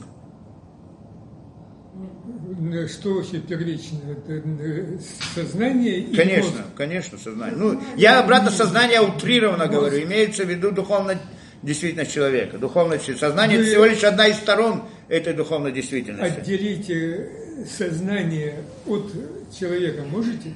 Да. Человек Как каждый это? раз происходит очень часто у него. Ну, я не говорю, когда он спит и так далее, это отдельная вещь. Но, но скажем, человек, когда он, э, до того, как он рождается, это было так. И после того, что он умирает, это происходит. Человек бывает, ну, человек, Даже когда он когда не умирает, умирает, просто в обмороке, он тоже без сознания. Тоже без сознания. Ну, бывает иногда ситуация, когда сознание... Но, но вы отдельно э, отделите. Мы же приводили сознание. примеры, примеры клинической смерти, приводили примеры переселения душ и так далее, со всеми разными примерами. Правильно, что в этом мире, мы находясь в этом мире, Создатель создал нам таким образом этот мир, что нам было очень трудно это осознать, чтобы мы увидели реальность этого мира. Потому что иначе бы мы не видели бы реальность этого мира, и тогда относились Это тоже было в плане для того, чтобы дать нам свободу выбора, чтобы мы не могли это увидеть прямо глазами и открыто. Но нам дал нам некоторые знаки, по которым мы можем это определить. Скажем, то же самое, то, что мы видим клинической смерти происходит. То же самое или так далее. Кто-то скажет, я верю, не верю, хочу, не хочу, это уже это. Это отдельный разговор. Или просто само рас, наше рассуждение с точки зрения разума. Человек начинает мыслить в этом, что не может быть причины, да, причина не может в мире природы быть причина. И тогда он приходит, первая идея, принцип первопричины, как все, что мы приводили, это с позиции разума, это понимаем, что это так. Мы понимаем, что не может быть, что не может, э, да, в материальном мире есть только следствие, но нет причин. Поэтому причи- причина не может быть в материальном мире, потому что всякая причина, всякое явление, которое причина для всего остального, у него тоже должна быть причина. А если оно без причины, значит не материальное явление, потому что противоречит принципу материального явления. Значит, она вне мира природы. Где вне мира природы? Оно не находится в природе, во всяком случае. А где и как? И здесь мы входим в различные понятия. Да? Так э, понятие места, оно играет роль только тогда, оно, и, то место, о котором вы говорите, оно имеет э, смысл только тогда, когда мы наход, говорим о телесной, когда уже есть телесная действительность. А когда мы говорим о причине, это первая причина. Это когда еще телесности нет. Так как можно говорить там о, о- о месте в этом смысле? Там тоже говорят о месте, но другой смысл дают этому. Когда я вам сказал, что, да, что не мозг, он место, где находится сознание, сознание это место, где находится мозг. Сознание само по себе я утрированно сказал, потому что на самом деле сознание только маленькая сторона, внешняя сторона духовной действительности человека. Там, но вся эта духовная сторона человека, скажем так, да, его мысли, разум так далее, так далее, не будем говорить это, оно является местом для, для мозга, а не мозг местом для нее. Что это значит? Место в духовных понятиях обозначает это, да, создатель, он место для созданного. То есть дает ему место для существования.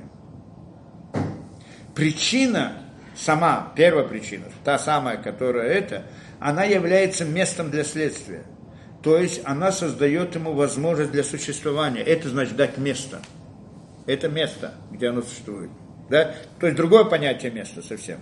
Там нет смысла в физическом месте. Физическое это физическое место, наше понятие, физическое понятие места, оно возникло у нас в результате наших ограничений, физических ограничений, что мы не можем, что мы ограничены в пространстве и во времени.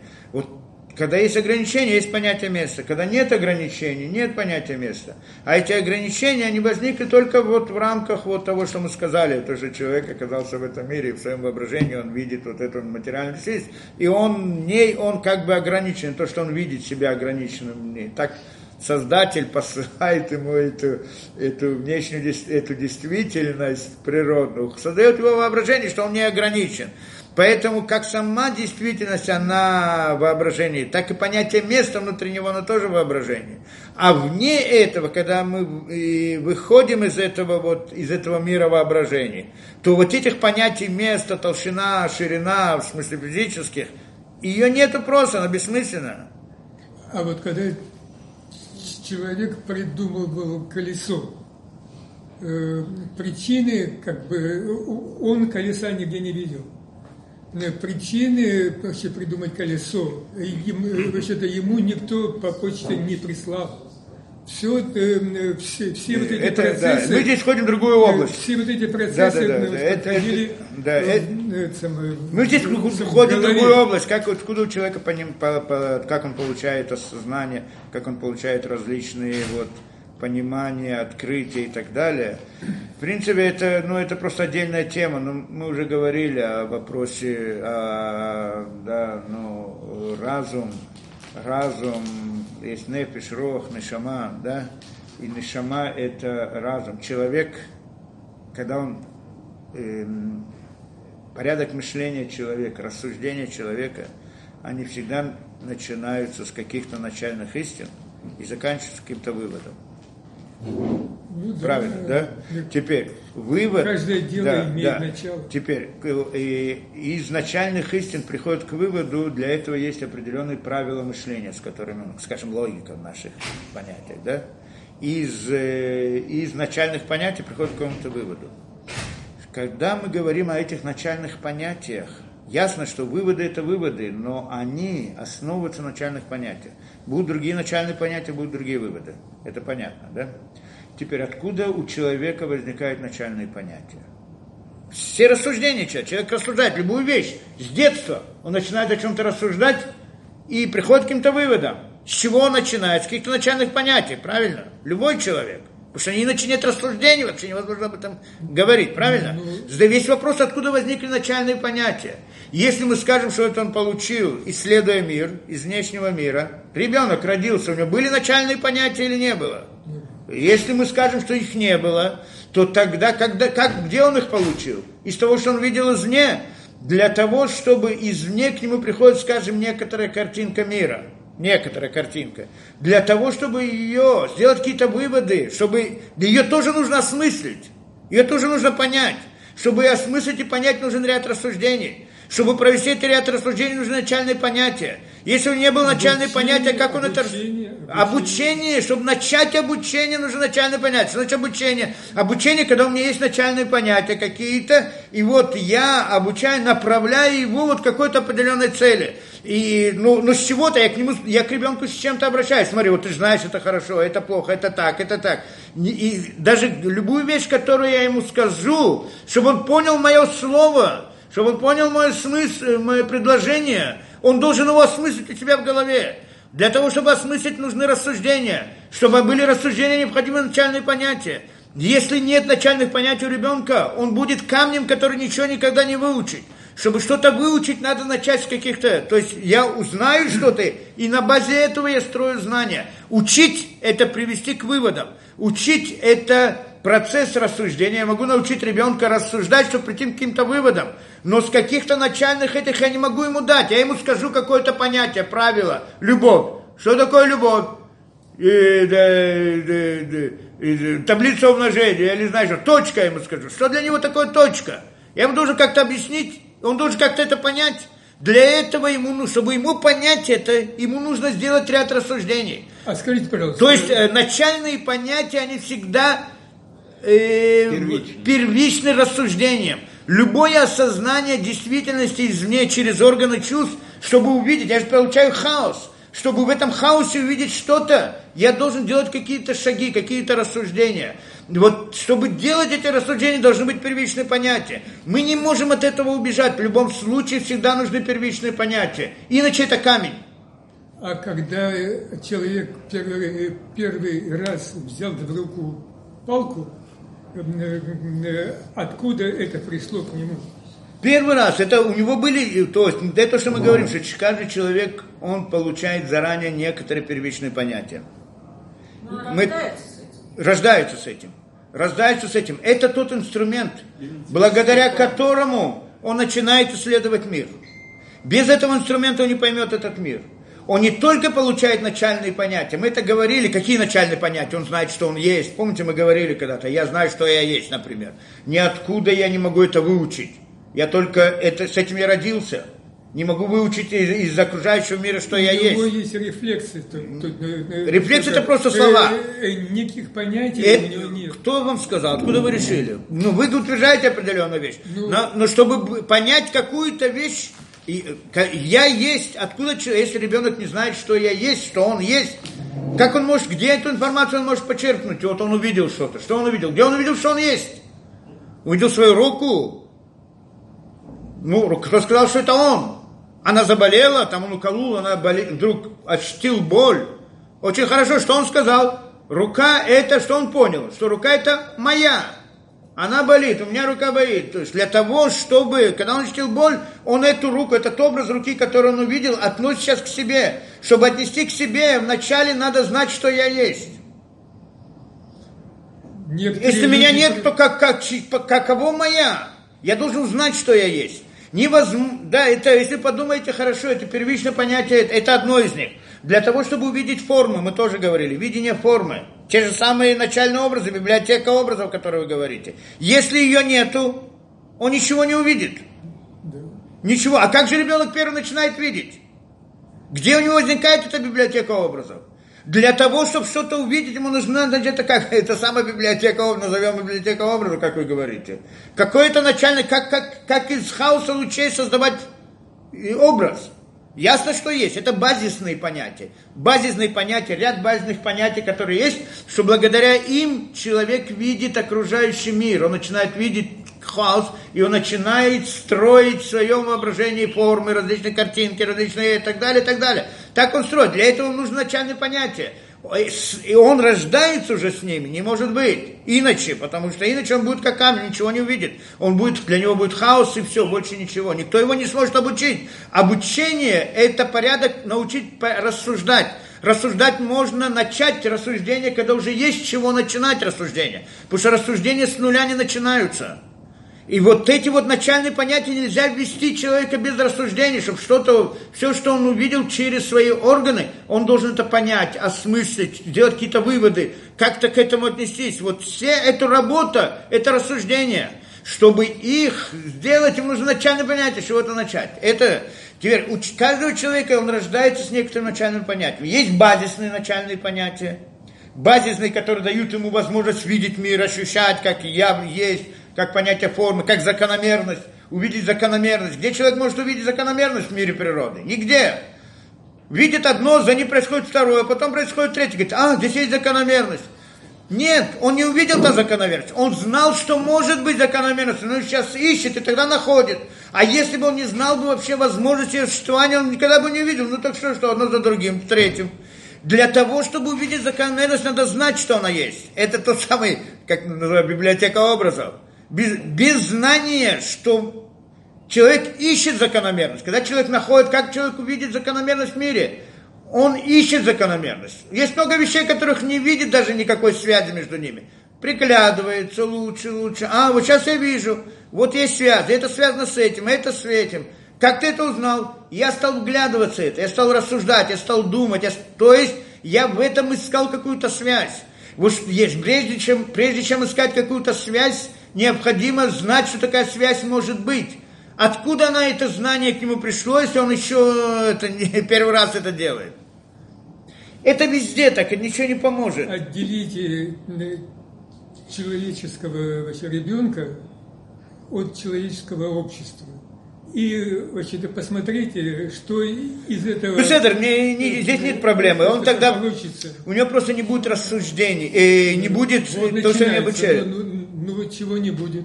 Не, у Ну, него будет его рассуждения. что Он, не, он не сможет выучить, получить опыт предыдущих поколений. Только это изменяется.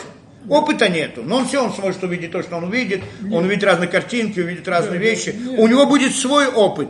Он будет делать, он поднимет камень, он видит, что под камнем есть что-то есть, под этим камнем нет и так далее. Он будет набирать свой опыт. То, что дают, обучают его, дают следу, опыт ихний. А у них на чем опыт построен? На том, что они тоже делали рассуждения и пришли к каким-то выводам. С чего они начали рассуждения? Обратно со своих начальных понятий. Невозможно от этого убежать никак. Так вот эти вот начальные понятия, с ними человек рождается. Но они есть базисные понятия, которые есть у каждого человека, чтобы ощутить, видеть мир, ощущ- да, и так далее. А есть, кроме этого, дополнительные, которые приходят к одному больше, к другому меньше и так далее. Они, некоторые попадают ему при рождении, некоторые открываются ему в жизни в результате, то, что он старается, хочет, понять, он старается понять, он старается, это понимание вдруг приходит к нему вдруг. Вдруг он понял, вот так, он ищет, что-то хочет решить какую-то задачу и не знает, туда, сюда, направо, налево. И вдруг он видит это. Откуда это пришло? Это пришло из того самого места, где генерируются эти начальные понятия. Только до этого этого понятия у него не было. У него были другие базисные понятия, еще какие-то, но этого понятия не было. Сейчас, при, когда он прикладывает старание, есть такая схема, почему старание приводит к тому, это как молитва называется. И тогда ему открывается. Ясно, что все открытия были таким образом. Так все свидетельствуют. Вдруг откуда у него возникает? Не результат его рассуждения, а вдруг откуда-то. Почему? Цедр я могу рассказать почему, да, но так это тоже создал Творец, чтобы он, да, чтобы у тебя эти новые понятия различные, которые возникли, возникают, начальные понятия, новые начальные понятия, которые возникают, чтобы, э, да, различные дополнительные эти, дополнительное понимание, дополнительное осознание – оно зависит от старания человека. Если ты прикладываешь старание, то тогда тебе дается при определенных условиях, при определенных расчетах. Старание, это, это желание, желание познать это, учить. Когда человек учится, старается. Когда ученый хочет понять, чем он занимается, вот перед ним задачи, какие-то разные явления, и он хочет сейчас понять, найти в них какую-то вот корень, цель, что он хочет, что он, чем он занимается. Вот вы решаете задачу, человек решает задачу, прочитал это, прочитал как его условия и так далее, ничего не понятно, какое решение. И вот он схватит за голову и начинает думать, что он делает. Что он делает? Он старается не думать ни о чем, только об этом. Отбрасывает другие мысли. Как называется, сосредоточиться, правильно? Вот на этом, где, где, на что это похоже? это похоже на законы молитвы. То есть в законах молитвы человек должен думать только о том и не это, да, то есть уметь отбросить посторонние мысли. Ну, вы знаете, кто там еще много разных деталей в законах, да. И тогда как бы ему обещается, что когда он молится, тогда получает ответ, да. Каждый человек во многих ситуациях совсем неосознанно этим и занимается. Иногда он прям так и говорит, Бог, покажи мне, открой мне, хотя сам не верит ни во что это. Но как бы пытается, то есть вот эта вот идея внутреннего стремления к познанию, вот я хочу, вот это я хочу узнать, я хочу понять. Он, он не делает, он пытается делать различные выводы, рассуждения, но не приходит, не видит, не видит это и от второй, с другой стороны, с третьей стороны, с четвертой стороны. То есть он сосредотачивается только на этом. Он как бы говорит внутри себя, Создатель, я не хочу ничего, я согласен все отдать тебе, только открой мне это то, что есть, правильно? И тогда ему это открывается. То есть через Создателя это, да, как бы Только, цепочка. да, из того самого места начальных понятий. Из того места есть начальные понятия. Это вот эта вот идея начальных понятий, я просто недавно написал статью на эту тему, просили. Вот эта вот система начальных понятий, она находится в Нишоме. Это разум. Это разум. Откуда оно, они приходят? Разум э, это не, не тот разум, про который... Возрасте, не, не, место. не тот разум, про который обычно люди говорят. А, мы, что такое? Мы, мы разделили как-то ум и разум, да, мы это. Есть у человека, мы просто уже на современном, ну давайте. Есть, мы сказали, человек состоит из трех составляющих. Непиш, рох, нашама. Правильно? Непиш, рох, нашама. Непиш – это телесность. Рох – это эмоциональность. Э, нашама – это разум это разум, разумная составляющая, три составляющие. Но на самом деле, когда мы говорим о сознании человека, сознание человека, это его, то, что он видит в своем сознании, да? Осознание его, оно находится либо в телесности, либо в эмоциональности. Да, то есть мы либо ощущаем какие-то телесные свои ощущения в своем сознании, видим, я, мне больно, мне приятно, холодно, горячо, либо я начинаю думать каких-то там, я знаю, там я чем-то восхищаюсь, чем-то наоборот, да, там нахожусь в какой-то истории, читаю какой-то роман, и, и у меня есть ряд эмоций, которые пробуждаются внутри меня, да. Это, это эмоциональность, вторая область. Две области, телесность и эмоциональность. Выше этого сознание не доходит оно не может заглянуть в разумную составляющую человека. В принципе, нет это. Да? Не, но, как мы говорили, что эта разумная составляющая не всегда есть у человека. Да? Она как бы есть где-то далеко, не это, да? иногда она его касается, но в принципе. И, и вот это вот, это две. Теперь, это сама эмоциональная составляющая, она сама по себе состоит из трех составляющих. Э, телесность эмоциональности. Это различные эмоции, связанные с телесными ощущениями. Эмоциональность эмоциональности – это корень эмоциональности. И разум, разум эмоциональности. Разум эмоциональности – это различные рассуждения. Вот там его можно назвать низшим разумом, назовите его умом. Про него мы говорим. Это определенная часть эмоциональности. Почему? Потому что все рассуждения наши, образами. Рассуждаем образами. Эмоциональность – это мир образов. Когда все мои ощущения эмоциональные, переживания, когда себе рисую такую картину, другую картину, различные образы. Да? Это, это, это мир эмоциональности. И наше мышление, то, что мы видим в своем сознании, процесс мышления – это, это мы видим только в эмоциональности. Это верхняя часть эмоциональности, верхняя составляющая эмоциональности, разумная сторона. А там есть образы и так далее. Это эмоциональность на самом деле. Но мы ее называем разум, потому что это разум внутри эмоциональности. Так вот этот разум, который вот, мы, вот, этот разум, он виден в сознании. Мы можем проследить наши рассуждения, с чего начали, к какому выводу пришли, что думали посередине, как и так далее, и так далее. Все это не есть разумная составляющая человека. Порядок рассуждения, все это относится, ну, назовем это низшим уровнем, низшим разумом или ум, как некоторые называют это, да? А разумная составляющая сама по себе, в нее мы заглянуть не можем. Мы не знаем, что там находится. Мы знаем, из книг знаем, но, но так сами мы не можем туда заглянуть. Ну, некоторые могут да, те, кто могут. Во всяком случае, вот там заглянуть, что там есть. Вот там, там нет рассуждений. Там нет логических выкладок. Что там есть? Там строятся, залагаются основы мышления. Это прежде всего эти самые начальные понятия. И начальные понятия и правила мышления, как логика, но есть еще другие. Вот эти вот правила мышления, они, да, они также сопровождаются со способностями. Когда тебе дается правила мышления логика на определенном уровне – вместе с этим тебе дается способность ими пользоваться, потому что они вместе это. Э, Причем в этих, и, и в, в этих понятиях, в этих там начальных знаниях есть базисные, которые каждый ребенок получает от рождения, чтобы воспринимать мир. А есть другие дополнения, которые он получает в зависимости от стараний. Вот эти вот начальные понятия, этот разум, разумная составляющая, вводит внутрь нашего сознания, то есть в ум, ту самую раз, разумную составляющую внутри эмоциональности. И с нее начинается рассуждение. Как они туда попадают в наше сознание, мы же не знаем. Вдруг попало, откуда попало, вот оттуда попало. Из вот этой разумной составляющей. И там набор этих э, начальных понятий. Теперь вопрос, откуда они возникают? Откуда? Ну, мы уже об этом не говорили никогда. Как они там возникают? Разум сам по себе это система ограничений. Это как сосуд, который ограничивает содержимое. И здесь мы должны войти новое понятие, что есть еще одна составляющая у человека, четвертая, которая называется хохма или мудрость. Мудрость. Там не, это как источник знания, который не ограничен, который не делим. Не как собрание понятий, знаний, а нечто одно неделимое, бесконечное и несоставное и так далее. Но оно а разум ставит на него ограничения и, и тем самым вы, выделяет из этого какие-то искры знания, которые потом становятся понятиями, вот эти самыми начальными понятиями.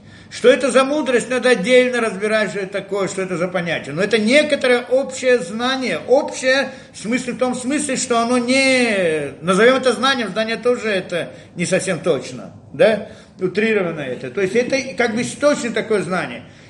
Ограничивая его, мы как бы берем границу, мы, это как сосуд. Он стакан или сосуд, да, в него вливается что-то содержимое. Это содержимое в нем, это только частица того, что есть вне него.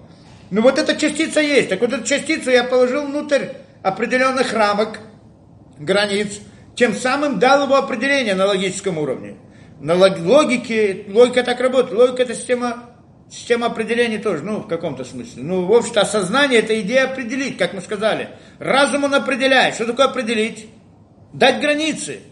Определить, дать определение. Определение – это границы. Сам по себе знание, настоящая мудрость, у нее нет границ. Да, но, но, но когда мы на него накладываем какие-то границы, мы как бы выделяем как будто бы частицу какого-то знания, это называют, это как, в некотором смысле проекция этого знания, некоторое, это не сама мудрость, но мне есть отображается на каким-то образом. Вот а, а, а, ну, сама мудрость это, это источник знания. Вот поставить на это ограничение, мы что-то выводим, что-то. Вот это, что мы выводим, это, этим занимается та самая первая составляющая человека, что называется разум, нишама, нишама. И она таким образом как бы создает эти начальные понятия, они переходят к человеку, в его сознание.